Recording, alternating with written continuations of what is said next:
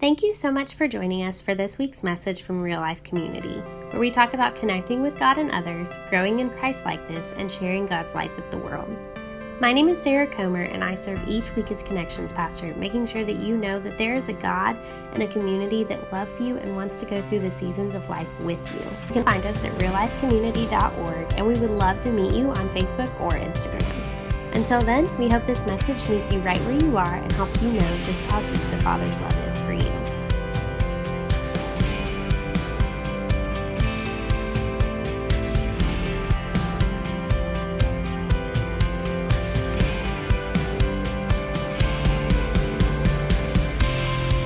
Man, I love Advent.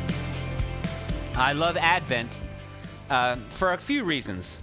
One, it's a great reminder to us of all that uh, is yet to come. Um, are- is anyone here fully satisfied with the way life is today? Good. No one. That would have really messed me up if someone said, I'm satisfied. Um, but it doesn't take long for us to realize that um, things don't always work the way they're supposed to. And Advent is a great time in the church where we get to remember um, the way things are supposed to be, the way things God intended them to be. And Advent is one of those seasons where we, we, we think about things in that way. Um, I love how Advent builds to Christmas. Um, maybe it's just some terminology things. Oftentimes we think of this whole time of, uh, you know, from about Halloween to um, December 25th as, as Christmas. At least that's what marketing says to us. Um, but uh, th- we are in a time of Advent, which is where we are putting ourselves in the shoes of those who were waiting for Jesus to show up. And, um, and so you're going to hear uh, some of the traditional Christmas songs um, build in um, as we, we get closer. It, the, Christmas is almost like the crescendo. It's how things build to this climax where God shows up in flesh. And so we're, hopefully we're going to be able to kind of craft our services to where you know you, you're getting a little bit of, of Advent today, and you're going to get a little bit more next week as we light the second candle, and, and it's going to build a little bit more the next week, and as we light the third candle, and by the time we gather together on Christmas Eve, we're going to celebrate Jesus showing up. Amen. So as we do that, I, I just want to encourage you to be spending time thinking about how can I make room for my attention to be on Christ and what Christ wants to do in my life now and in the future. Um, a couple ways to do that is be thinking about Advent candles and how the light builds over the season. Uh, we've also got uh, these devotionals for the adults and kids. They've got some in the back too. And I would encourage you maybe just find some time, five minutes a day, to find your time in this devotional. Maybe you have another one. Or maybe you just want to read through the Christmas story over the next few weeks and think about what this really means for people like you and I. But we also need to think about another thing. Not just what does this mean for people like you and I, but what does this mean for people that aren't like you and I? There's a lot of them out there. You probably rubbed against, uh, shoulders against them this week. But as we think about all that this means for us, let's think about all those who this doesn't mean anything to them. And let us think about how we might be able to share our faith just by living life with them, with, with those people, okay? So let's be thinking about that.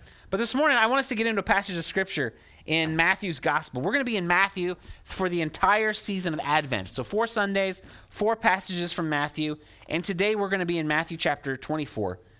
Um, and as we read this, um, I, I don't know what you have been in the habit of doing um, as I'm still trying to figure you guys out. Um, I don't know if that's a futile effort, but um, uh, I would encourage you to bring your Bibles uh, to church. Because you might be able to uh, spend some time reading around the passages that we focus on on, on Sunday mornings. Um, you might want to do some underlining so you can go back to it. Uh, we might do a little, you know, scriptural gymnastics on a Sunday morning, uh, and you might want to follow us through that. This here is the great narrative of God. You and I have a part in this. And so I would encourage you to bring your Bibles. Um, because if you don't bring your Bibles, I'm not quite sure what you think we're going to be doing here. Um, but we, we think that the Word of God is really, really, really important. And so as we um, as we spend time together, I, would encourage you to bring your Bibles. If you don't have a Bible, ooh, what do we do about that one? I would encourage you to let us know that you don't have a Bible. Um, I found a place that's going to be really bad for me in uh, here. Um, it's over by Target on Old Fort. Some of you know what I'm talking about. There's this discount Christian um, publishers store that is going to get a lot of my money because I love Christian books and literature. Um, but if you don't have a Bible, they've got a whole Bible section there. And I would encourage you to go find some. Um, some versions are easier to read than others, and so I would encourage you maybe to say, "Hey, what's a good, what's a good Bible for me?" Um, and and maybe that's a, something you even want to get your kids or your spouse or a stranger. Um, maybe you want to get one for your enemy. Uh, whatever you want to do. Let's find let's find Bibles. But we're going to be in Matthew chapter four, verses thirty-six through forty-four. Um, I'm going to read for you. It's going to be up on the screen. It's already there. Um, but uh, hear the word of the Lord this morning. However, which means we're jumping into a passage of scripture in, in the middle of the flow. Uh, this is a passage of scripture where Jesus is talking about the future. He's foretelling the future. Um, we get excited about the future sometimes. We want to know what's coming because we hope it's good. But in this passage of scripture, we're jumping in the middle of his conversation about the future. However, no one knows the day or hour when these things will happen. If you want to figure out what these things are, I would encourage you to read back. Uh, not even the angels in heaven or the Son himself, only the Father knows. When the Son of Man returns, it will be like it was in Noah's day. In those days before the flood, the people were enjoying banquets and parties and weddings right up to the time Noah entered his boat. People didn't realize what was going to happen until the flood came and swept them all away. This, or that is the way it will be when the Son of Man comes. Two men will be working together in the field, one will be taken, the other left.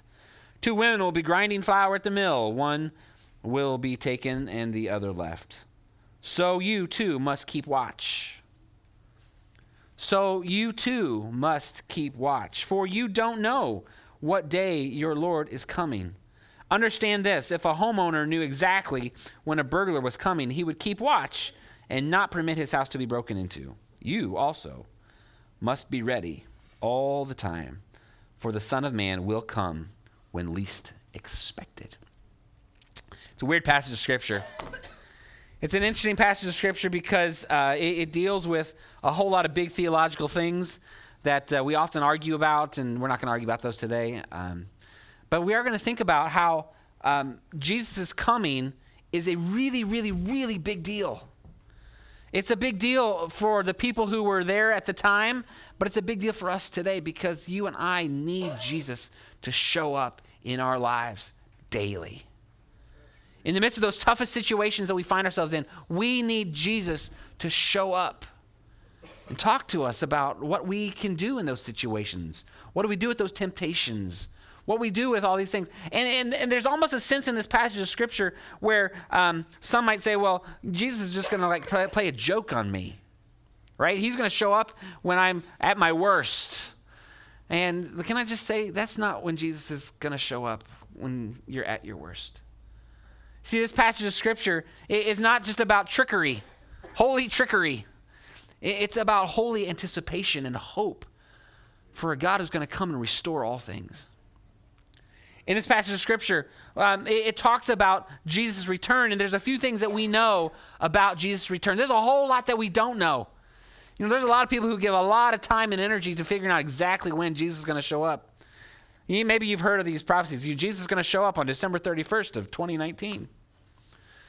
And those days come and go, and Jesus didn't show up the way that it was expected. But there are a few things that we know. One, Jesus will come back. Jesus is going to come back, and he will come back to finish what he started. Scripture talks about, you know, Jesus says it in his own words, that he has ushered in the kingdom of God. A new way, a new order, a, a new reality. In comparison to the things that the world offers to us, Jesus says, I've brought in something new and fresh.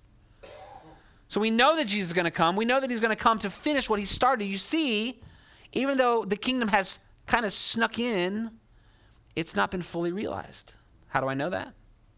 Read the news, listen to the radio, watch the evening news, and you know that the things that are going on in our world are not the way they're supposed to be. So we know that things aren't, aren't, aren't finished yet, and so we look with expectation for Jesus to finish what he started. And it's interesting here in this passage of scripture, there's two stories, one related to men and another to women. Now, I don't know how many of you work in the fields, and I don't know how many of you um, make grain, you know, mill grain. Um, th- this Jesus doesn't come just for those people. Jesus is coming for everyone. But it's interesting that some are left and some are, are, are taken. Now, one of the things that we, we don't know about this passage is which ones are taken. Like, is it the good ones that are gone or is the good ones that stay? It, you know, that's, a, that's an argument we can have all day long, and it doesn't really produce any fruit in our lives. But, but we know this from this passage that there are some who are going to recognize and realize and experience the fullness of the kingdom of God in their life. And there are those who are going to miss out on it. Now, some of them are going to miss out on it because they rejected it. They're like, I don't want anything to do with that. There are others who are going to miss out on it because they just didn't know about it. No one had told them. We think in our world that everyone knows about Jesus. The crazy thing is, is there are people who have not heard the story of Jesus, which means we have work to do to make sure that people around us have heard the story. Here's something else we know from this passage about Jesus' return it's going to be when we least expect it. Which means, you know, should we like get all of our energies up and make sure we're doing all these right things to, to earn God's approval and, and make sure we're, we're doing things all the time? Well, we can do that. But sometimes when we ramp up our energies and our efforts, sometimes we get tired and we, we, we, we get relaxed in those things. If we knew exactly when Jesus was going to show up, you know, let's say he's going to show up tomorrow. Tomorrow's the day of Jesus' return you would live your life today differently than if Jesus was coming a month from now. You may say, well, you know, I, am I'm consistent all the way along. I don't waver. Great for you. Maybe you can teach us what you know that we don't. But the reality is, is Jesus just wants us to live the life that he's called us to live. Not looking to when his return is going to come so that we're you know on our game. Jesus wants us to live our life. The life that he has called us and empowered us to live every single day as though his return was imminent. Here's another thing we know from this passage. Um, jesus is coming And he's going to come in some glorious, grand fashion someday in the future.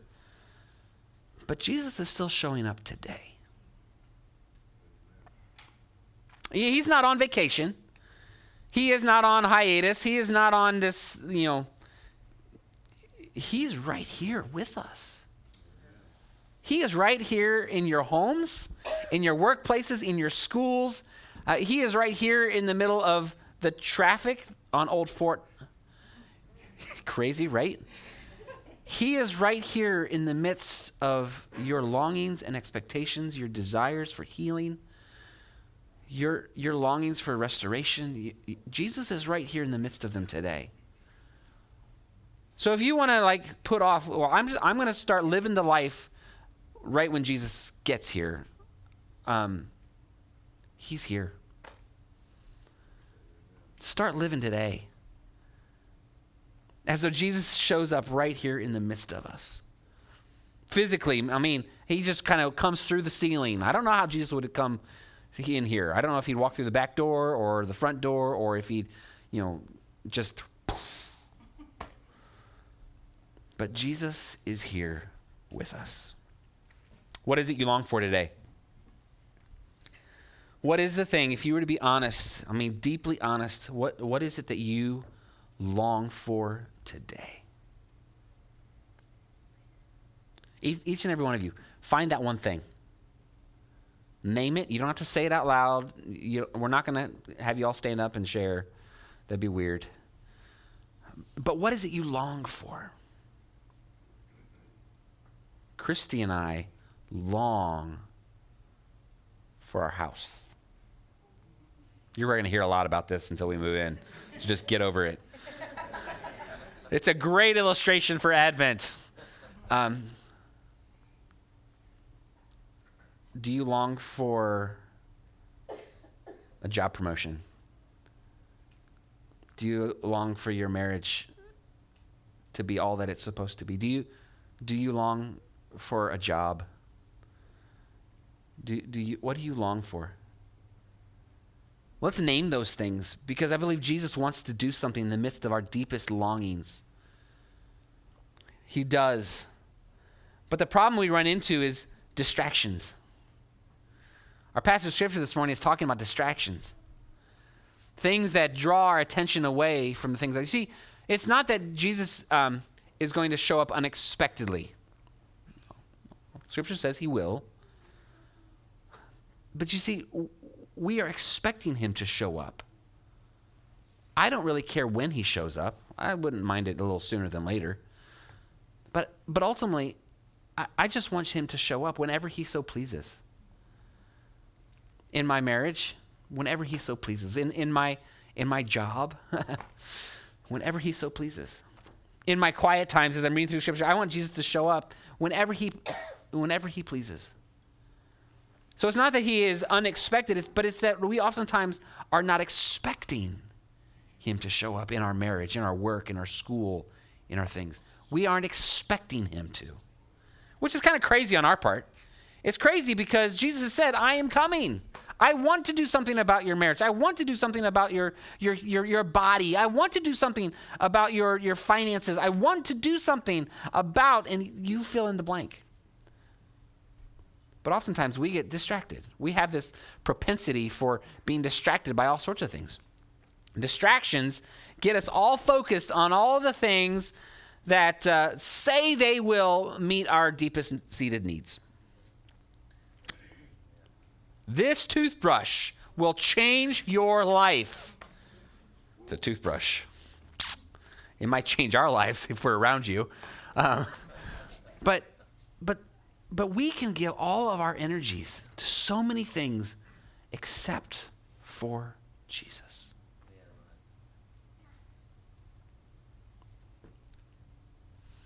From the youngest person in here to the oldest, we can be a distracted people. You know, I saw this commercial this week um, about this new, uh, one of the insurance companies has a plan to deal with distracted driving they're going to train our dogs, you know, to swat phones out of hands and, and whatnot. We are a distracted people. And maybe you have seen this, especially with distracted driving. It can be fatal. I think that's true of our spiritual lives too. Distracted living can be fatal to our spirituality. Advent is a season of regaining our focus. It's an intentional time where we say, Stop! Christy said that last week. Stop. Stop and find rhythms. Recapture rhythms that allow you to hear Jesus in your life. Turn the radio off in the car on the way to work. Get up a little bit early. I say that I'm a horrible morning person. I just I like to sleep. But I'm a night person. What would it look like for me to, to put everything away for an extra 15 minutes and just say, God, what do you want to say to me? What does God want to do this Advent in your life to help you regain focus? You see, Advent is a time when we refocus on Christ's return. I hope that as we get closer to Christmas, there's this thing in you that's like, I just I can't take it anymore. I just I need Jesus to show up. I need to get to the good Christmas songs where we are talking about Jesus being born. I need this. Our longings are okay. we need to refocus. But, but the question we need to ask ourselves this season is what do we need to remove? What do we need to remove from our lives that is causing our distractions? Or what do we need to add? Well, do we need to add a little bit more time in with Jesus? Do we need to add a little bit more time in with what do you need to do to refocus, to remove, and to add? Those last two seems to be seem to be contradictory. They're not. You and I both know the things that we need to remove from our lives. We could get into some really deep conversations here about uh, some pretty severe things in our lives, you know, addictions and, and, and stuff that for some of us, we need help to, to remove those things. I, I'm so thankful that this is a church that creates space for people who have deep seated addictions. We are a place of hope. We are a people of hope. Ours is a God of hope. Because of that, I have this crazy expectation that God is going to set all things right.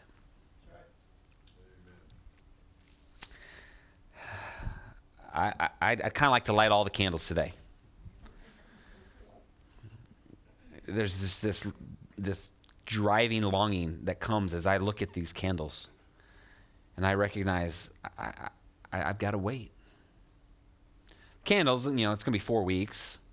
But I'll tell you what, I'm not sure in my own life how long God's going to make me wait for the things He has for me. But my prayer is, Come, Lord Jesus, come. Is Jesus really ever unexpected? I think for some, He is unexpected because people don't know Him. They didn't grow up in the church. They, they, don't, uh, they don't understand the community that we call church. Um, but, but for us, we, we understand Jesus is coming. Jesus does want to do some things in our lives. Jesus does want to have an impact in our lives. He wants to transform us inside and out, up and down. Everything about us, He wants to transform. We should expect that. My hope, my prayer for this church is that we would be a community of people who are always on the lookout for Jesus. Now, I don't know that we need to be that churches, you know, we're picking up the monitors. Jesus, are, are you there? But I, I think you can follow what I'm trying to say this morning, and it's this Jesus is here.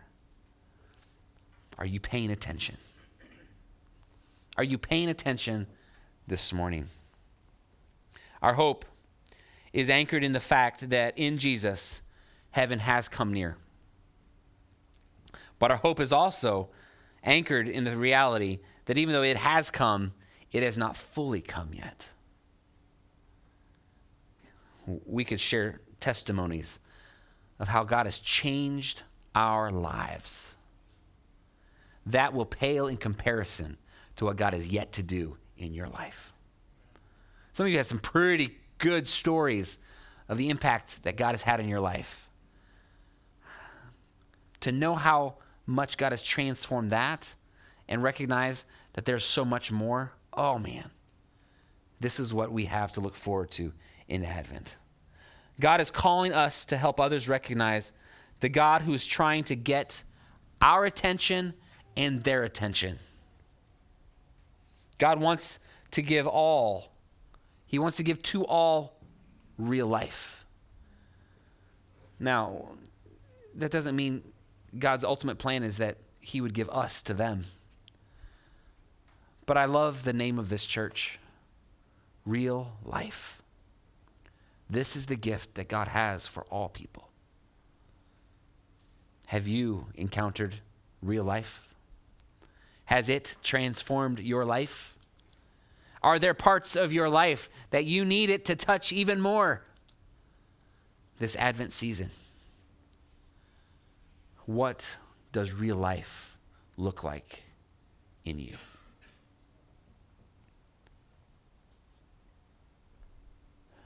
As we close this morning, I want us to pray.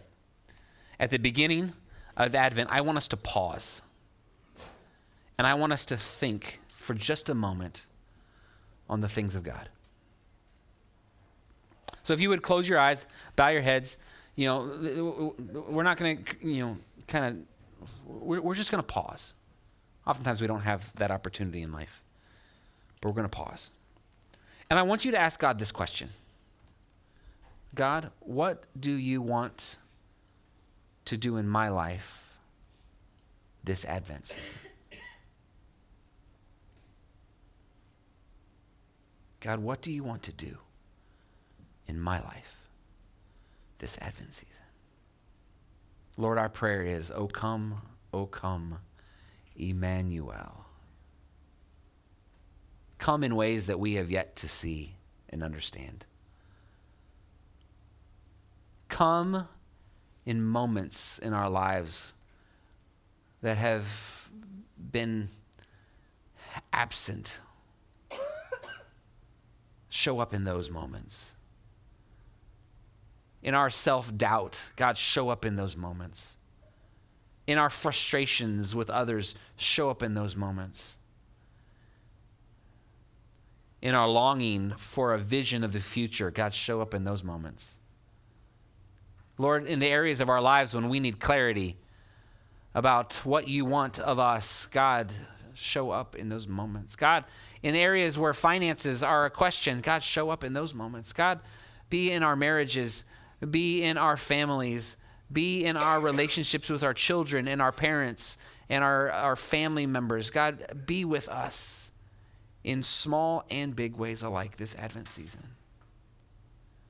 Lord, we look forward in hope to what you have to do in our midst. We pray this in your name. Amen. Amen. Would you stand with me this morning?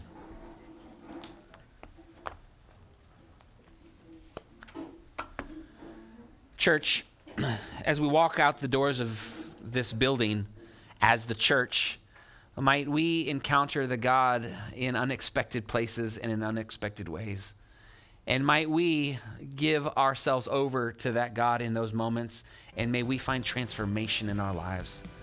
Church, until we meet again, be blessed, but be a blessing. Amen.